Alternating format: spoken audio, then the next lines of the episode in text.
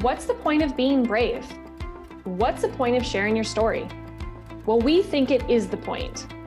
Hi, I'm Liza Jean, a certified Enneagram coach and the founder of Living Simply Brave. Hi, I'm Megan Lynn, communications expert and founder of Voice Your Story.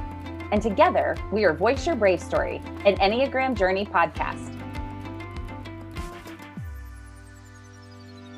A place to dive deeper into inner work to explore how we experience our stories through the foundation of the Enneagram and hear the brave journeys of everyday people who have faced trials along the way. Today, we pick up where we left off last time. We started to pursue the process of adoption. Um, the whole process took about 18 months and um, was very, very taxing as far as on your emotions. So, but we were just, it, it kind of gave us something to join in together and to, like okay we're gonna we're gonna go for this and um, really kind of seemed like the the thing that was gonna pull us together like this is this is it um, which now looking back feels incredibly naive incredibly naive but at the time we were getting it felt like we were getting closer. Um, really what we were doing were, was that we were just bonding over having this shared experience um, that we couldn't really talk to about with a whole lot of other people. Um, and so we finally got it was 18 months into the process um, he came and stayed with us a couple more times. They stayed with us over christmas for two and a half weeks the following summer for almost eight weeks. Um, and then that following spring we um, we were fortunate enough to be able to adopt him um, what we didn't know um, which ended up coming out years later was that he has um, reactive attachment disorder. So um, if somebody, if any, I don't know, Liza, do you, are you familiar with what reactive attachment disorder is?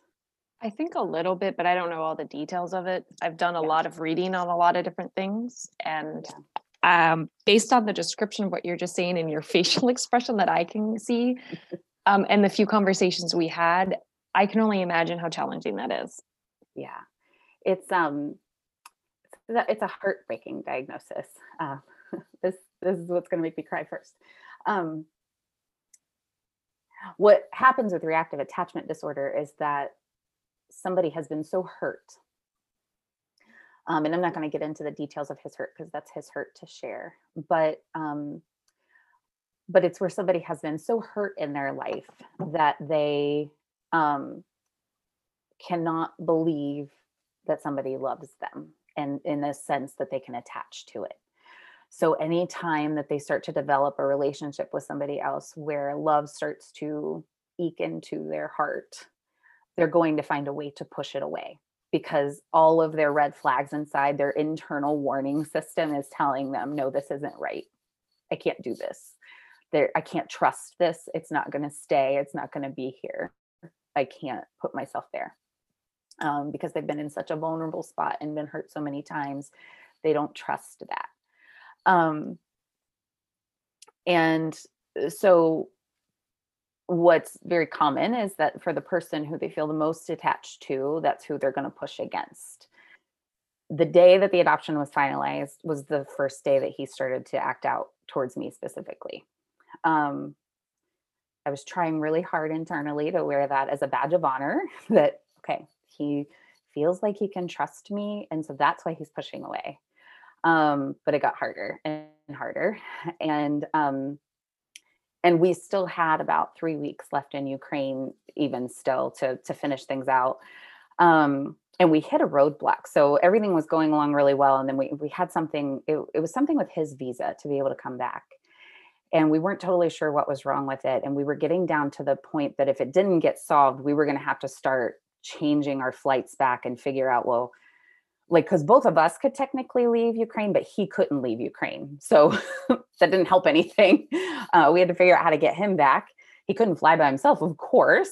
Um, and so we're trying to figure out well you know i'm the one that really should go back to work but um but he's like like we're it was hard to decide like it seemed to make more sense for me to be in ukraine but i was also the one that needed to go back to work um because as was the theme throughout our marriage i my my job was the one that was more stable. Um, and so it, it created all this stuff. And, um, and we hit a point, I remember, um, it was a super rainy day. It was such so gross outside. And um, we'd all gotten illnesses, we'd all gotten sick. Um, uh, my son was pushing back really hard against me, um, acting out a lot. Um, and I just was like, you know what? I I am going to take what what little mad money we have left because we had money saved aside in case one of us needed to stay. But I had a little bit of money left, and I'm like, I am going to go down to the internet cafe because you couldn't just do it from where you were. You had to go to a cafe. Like, I'm going to go to the cafe. I'm going to go by myself. I'm not going to go with the translator because she wasn't available right then. I'm like, I'm I'm just going to go do it, and I'm going to start emailing and calling people until I get an answer. And um, and I tell this story because I feel like this response from him ended up kind of being that quintessential moment for me of where everything was going wrong. He he was very cold and um, told me how stupid I was for even going and trying. Um, why are you even doing this? This is dumb. Why are you even attempting this? Um, and it wasn't the first time that our our attempts in life were so vastly different from one another. There's lots more stories, and that I don't need to tell all those stories, but that one in particular, um, the fact that I was doing something that was trying to make things better. Um, I had this kind of like perpetual hope, even when I didn't feel like I had hope. Um, and all these odds that were against me, I was going to try, and he he always chose the side of it's never going to work it's not going to happen. Why even try it? Um, and it, it was really just kind of like this lightning bolt moment of oh my god we are so different from one another.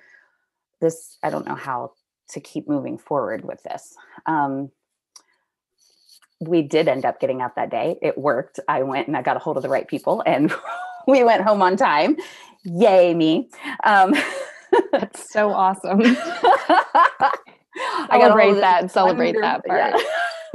I got hold of this wonderful man um, who was. Uh, it ended up being something with. Uh, there was a, a piece of paperwork that needed to be renewed, and that's all that it came down to. And I just needed to get a hold of the right person to tell them, and and to say, tell us what we need to sign. What do we need to do? Uh, we went to the embassy the next morning. The paper was right where they needed to be. They stamped everything. We had just enough time to stop at a street vendor, buy a couple souvenirs, and we were on our way to the airport. Um, but then we got home, and you know that that was a that was a moment that was a the tail end of a series of incidences that had happened like that over and over and over and over again. And we got home, and here we're at the spot where we're supposed to be this family now. And I felt so hopeless. Um, and really kind of hit a, a very dark spot. I have the son that that I'm supposed to be raising now, and he won't attach with me. Um, we we would grow close and then he'd push away, and then we'd grow close and we push away. And um, if you learn more about reactive attachment disorder, that's kind of a common thing, and it, it also there's a lot of other things that go in with it that um, make it very difficult to have any kind of like predictability in the relationship and um, so there there was a lot of tumultuous things happening there and then at the same time my husband was hitting a point where I, I realized I'm like, I now have two people that I have to take care of. I have no support whatsoever. Um, and kind of hit this point of hopelessness. And I remember driving. Um, there were two different times where I was driving that um, that summer, that fall when we got home, and looking out at the there was a con it, you know there was it was Columbus. There was always construction everywhere, um, all the time, and so I was constantly driving past concrete barriers. And I remember having two very distinct instances where I looked at the concrete barriers and thought, I, I think it might feel like a relief if I ran into those instead of a tragedy. I wonder, I wonder if it would feel better if I just drove into it. Um, I don't know where the line is on what, you know, I, I didn't necessarily attempt it. Um, I didn't, I didn't turn the wheel into it, but I knew that something bad was going on if I was feeling that way. Um, and I, I just felt so lost because I had built this, this, this whole thing and where I'm doing everything to make everybody else happy um, doing all this thing. And, and, you know, when when you go through an international adoption, you need help with it. Like it's not something you can just kind of do on your own. I mean, some people can, I'm sure. We were not in a financial position where we could do it on our own. We had a lot of people that helped us financially. Um, there were a lot of people that were really rooting for us. Um, that you know that believed in all of it and that looked up you know i'm sure thought okay here they go they can do this. Um, i had given no indication to anyone that i was as sad and as hopeless as what i was. Nobody knew about the concrete barrier story. I didn't start telling that until a couple years after it happened. Um, i didn't tell a soul about that. My parents didn't know. My my cousins didn't know my my cousins that I'm super close to. Um, I, I, didn't tell anybody. I, I, took it all on myself, and which I didn't have to, but I did. I I kind of created this like, well, I've my self worth is wrapped up in what everybody thinks of me, and um, really started to realize that this I, I'm going to have to make a choice at some point. I'm either going to have to, if I keep going like this, if I keep living for everybody else, um, uh, I'm going to end up running into a concrete barrier. Something that's going to happen. And I, I knew enough to know that that really shouldn't be the choice that I make. Um, and in the process of all of this, I um, I remember writing in my journal, like praying, like just let something happen so that we can just divorce and it doesn't have to be my fault um, that that didn't come to be. Instead what happened is i received a message from the boyfriend that i mentioned in the beginning that i left. What i didn't share at the beginning is that we had also been madly in love with each other but because of the anger issues we ended up on incredibly bad terms. And that was something that haunted me over the years. And i was initially quite grateful to clear the air what transpired though is that I was given a window into who I was before I started to lose my self worth. It was like I'd been in this dark room for the past decade, and then the light fading more and more each passing year. And then he came and just like turned on the spotlight. I remember reading a thing, um, somebody had talked about this that sometimes things come into your life and they just shine a spotlight so brightly that you had been pushing out for so long because of where I was with my self worth. I was pushing so many things away and so many things aside, and the spotlight came on.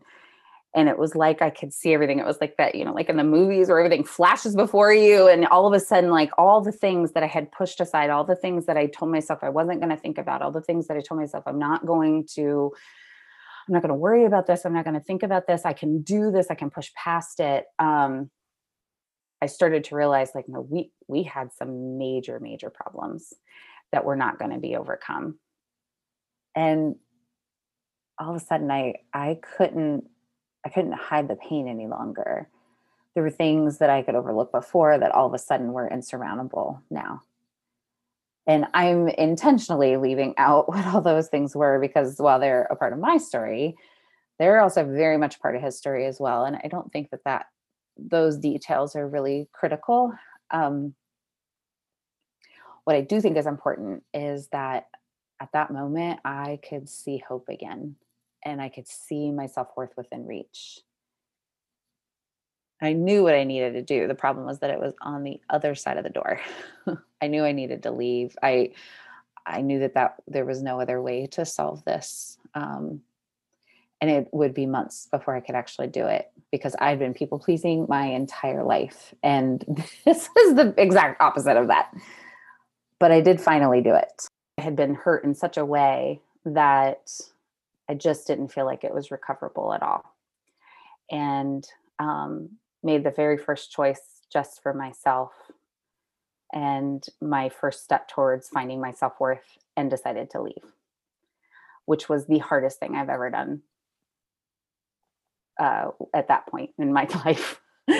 was the hardest thing that I had ever done. That day that I stepped out, I remember putting this little, like, I remember drawing like a little American flag in my journal or in my diary, um, noting it like it's independence. It felt, it felt like that. It felt like independence for the first time that I'd ever felt in my life. Um, and I felt I could feel myself grabbing on to a sense of self worth that I had not felt in many, many years. Just remember feeling like I, I'm never looking back. Like this is, I'm heading towards something better now.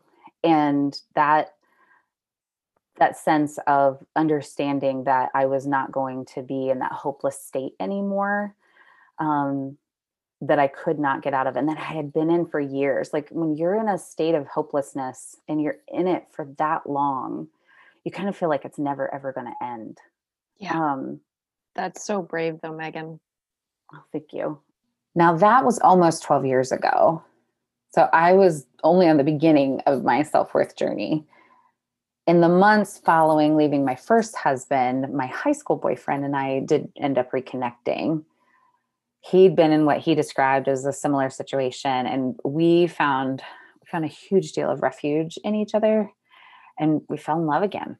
And oh, I was so blissfully happy.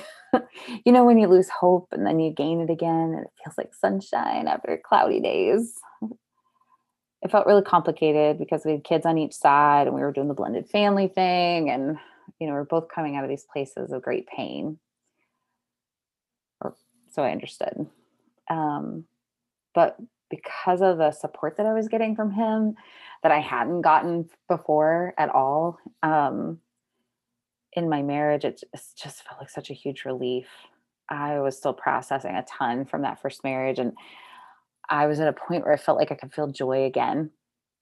And I was beginning to believe that I was made for more than just to please everybody else. So I began that destruction phase of my faith journey at the same time because I don't know if you remember, but like, you know, he was my first husband was a youth pastor. And so the church was a huge part of our lives. And um, I learned that a lot of my pain with my ex was also wrapped up in pain with the church and how scripture was wielded at me as a weapon. Um, that was a very prevalent act in my first marriage. And um, and it was just something that I I started to deconstruct my faith a lot and really try to evaluate like, do I still believe this? Is this something that I'm still buying into? Um, it was a it was a pretty critical point for me with all of that. And, you know, moving into this relationship, I knew it wasn't perfect, but I also knew that no relationship was perfect. And this one was just so much better for my mental health. It gave me that space to deconstruct all of that. And, and I was still processing a lot of it. Um, you know, I'd, I'd become an adoptive mother, mother, and then, and then in diving into relationship with him, you know, I stepped into the stepmom role and um, oh, I just I loved being there. I loved being stepmom to them. I love them dearly, and and then a little while later, uh, doctors discovered that I had a grapefruit-sized cyst on my ovary, and that led to a brief window when my body would be hospitable to get pregnant, um, which was a shocker to hear because it seemed like something. It's just interesting how the timing of everything happened because it's probably something that could have been solved, but it just wasn't. It wasn't solved at the time when it seemed like it should have happened. And, you know, I'm not saying that to blame anything. I just think it's interesting the timing of how that came to be. So, um, fortunately, I was given the gift of, after many, many years of infertility, of having my daughter. And so, you know, I was adoptive mom, stepmom, biological mom, and we had this really kind of messy but beautiful family environment in our home. I went from having no kids and mourning that on the regular to being mom in some capacity to four. And I loved it. I loved the chaos. I loved it. It just made me so happy. Um, and then two years ago, it all fell apart. Um, it happened pretty fast. I discovered phone records that revealed that my husband had been lying to me for months. And overnight, my world just got ripped away. In the year it took to process all that, um, took a lot of time to process that whole experience, actually, a little bit more than a year. I had a lot of hard realizations. Um, it and it wasn't that it was the lies that then became compounded with further lies. What I had the hardest time reconciling was that I had to acknowledge that I thought I'd done all of this work on myself and all the stuff that I believed I'd done to improve my self worth, I'd actually just displaced to him. I had counted so heavily on this love that we profess to have for one another. Um, I was just completely blindsided, and my self worth it took another huge blow. But I have to say that that that experience was different. Um, before in my first marriage, when it all kind of came to an impasse, um, I was in such a state of hopelessness.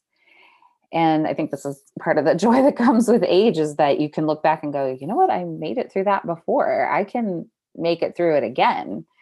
And i i didn't experience that hopelessness in this other time. I mean i i had deeply acute pain. I ended up dealing with some pretty troubling anxiety and depression during it. But i just even with all of that, like even in the darkest moments, and there were some pretty dark moments, I just had this resolve in me that like kept me going. I think some of it was this combination of, having my daughter in my life, um, having this, um, I had this renewed faith that where I could see outside of that legalistic cultish church lens that I'd been under previously where I could, you know, actually rely on it as a faith and not as a judgment. um, and the other thing is that I just dove headfirst into doing my inner work. So sometimes, some days it was meditation. Uh, there was always a ton of journaling, lots of prayer, reading books upon books upon books, and listening to podcast after podcast. Um, I was seeing a counselor the whole time. He's like feeding me all these lies, and I was building myself up. Um, to try to be able to recognize these things and there were days where all I could do was just stare at the walls. I remember, I remember vividly there were like three days in a row where all I could bring myself to do to eat were a couple saltine crackers and clementines. Um, that was all that I could down because I was just in such a state of like shock and upset. But even in the midst of all of that, just to give you a picture of how upset I was, I was not going to watch my self worth tank like I had before. And if I was going to go through this pain, I was going to come out on the other side of it shining like a diamond. Um, I was pretty determined with all that. So, so here I am now. I'm a little over a year away from the divorce of when that took place, two years out from when it all started to fall apart. You know, kind of learning over time that there were there were things that were falling apart before that I I just didn't recognize because I was happy to be where I was instead of where I had been. Um, and you know, this was this was the most painful experience of my life, but I can say with certainty that now I understand what true self-worth feels like it comes from within. I worked during that time closely with a I had my coach I had my therapist, my oh my dear sister cousin, so I could talk through my growth with. I had stacks of books and a million prayers. Sometimes I looked like I had it all together. Sometimes I there was a point where I took a leave of absence from work because I needed to deal with the pain. I needed to give that my my mental health that attention. Sometimes I personified grace and made it look beautiful. like it was effortless and sometimes i wrote horrible horrible things in my journal but oh my gosh i the growth that i've experienced the highs i've been able to celebrate as a result of diving in and doing that inner work is something i would go back and do over a million times The only thing I would change is if I could be braver to have done it sooner. I wish I could have recognized it, you know, at those other key critical points in my life.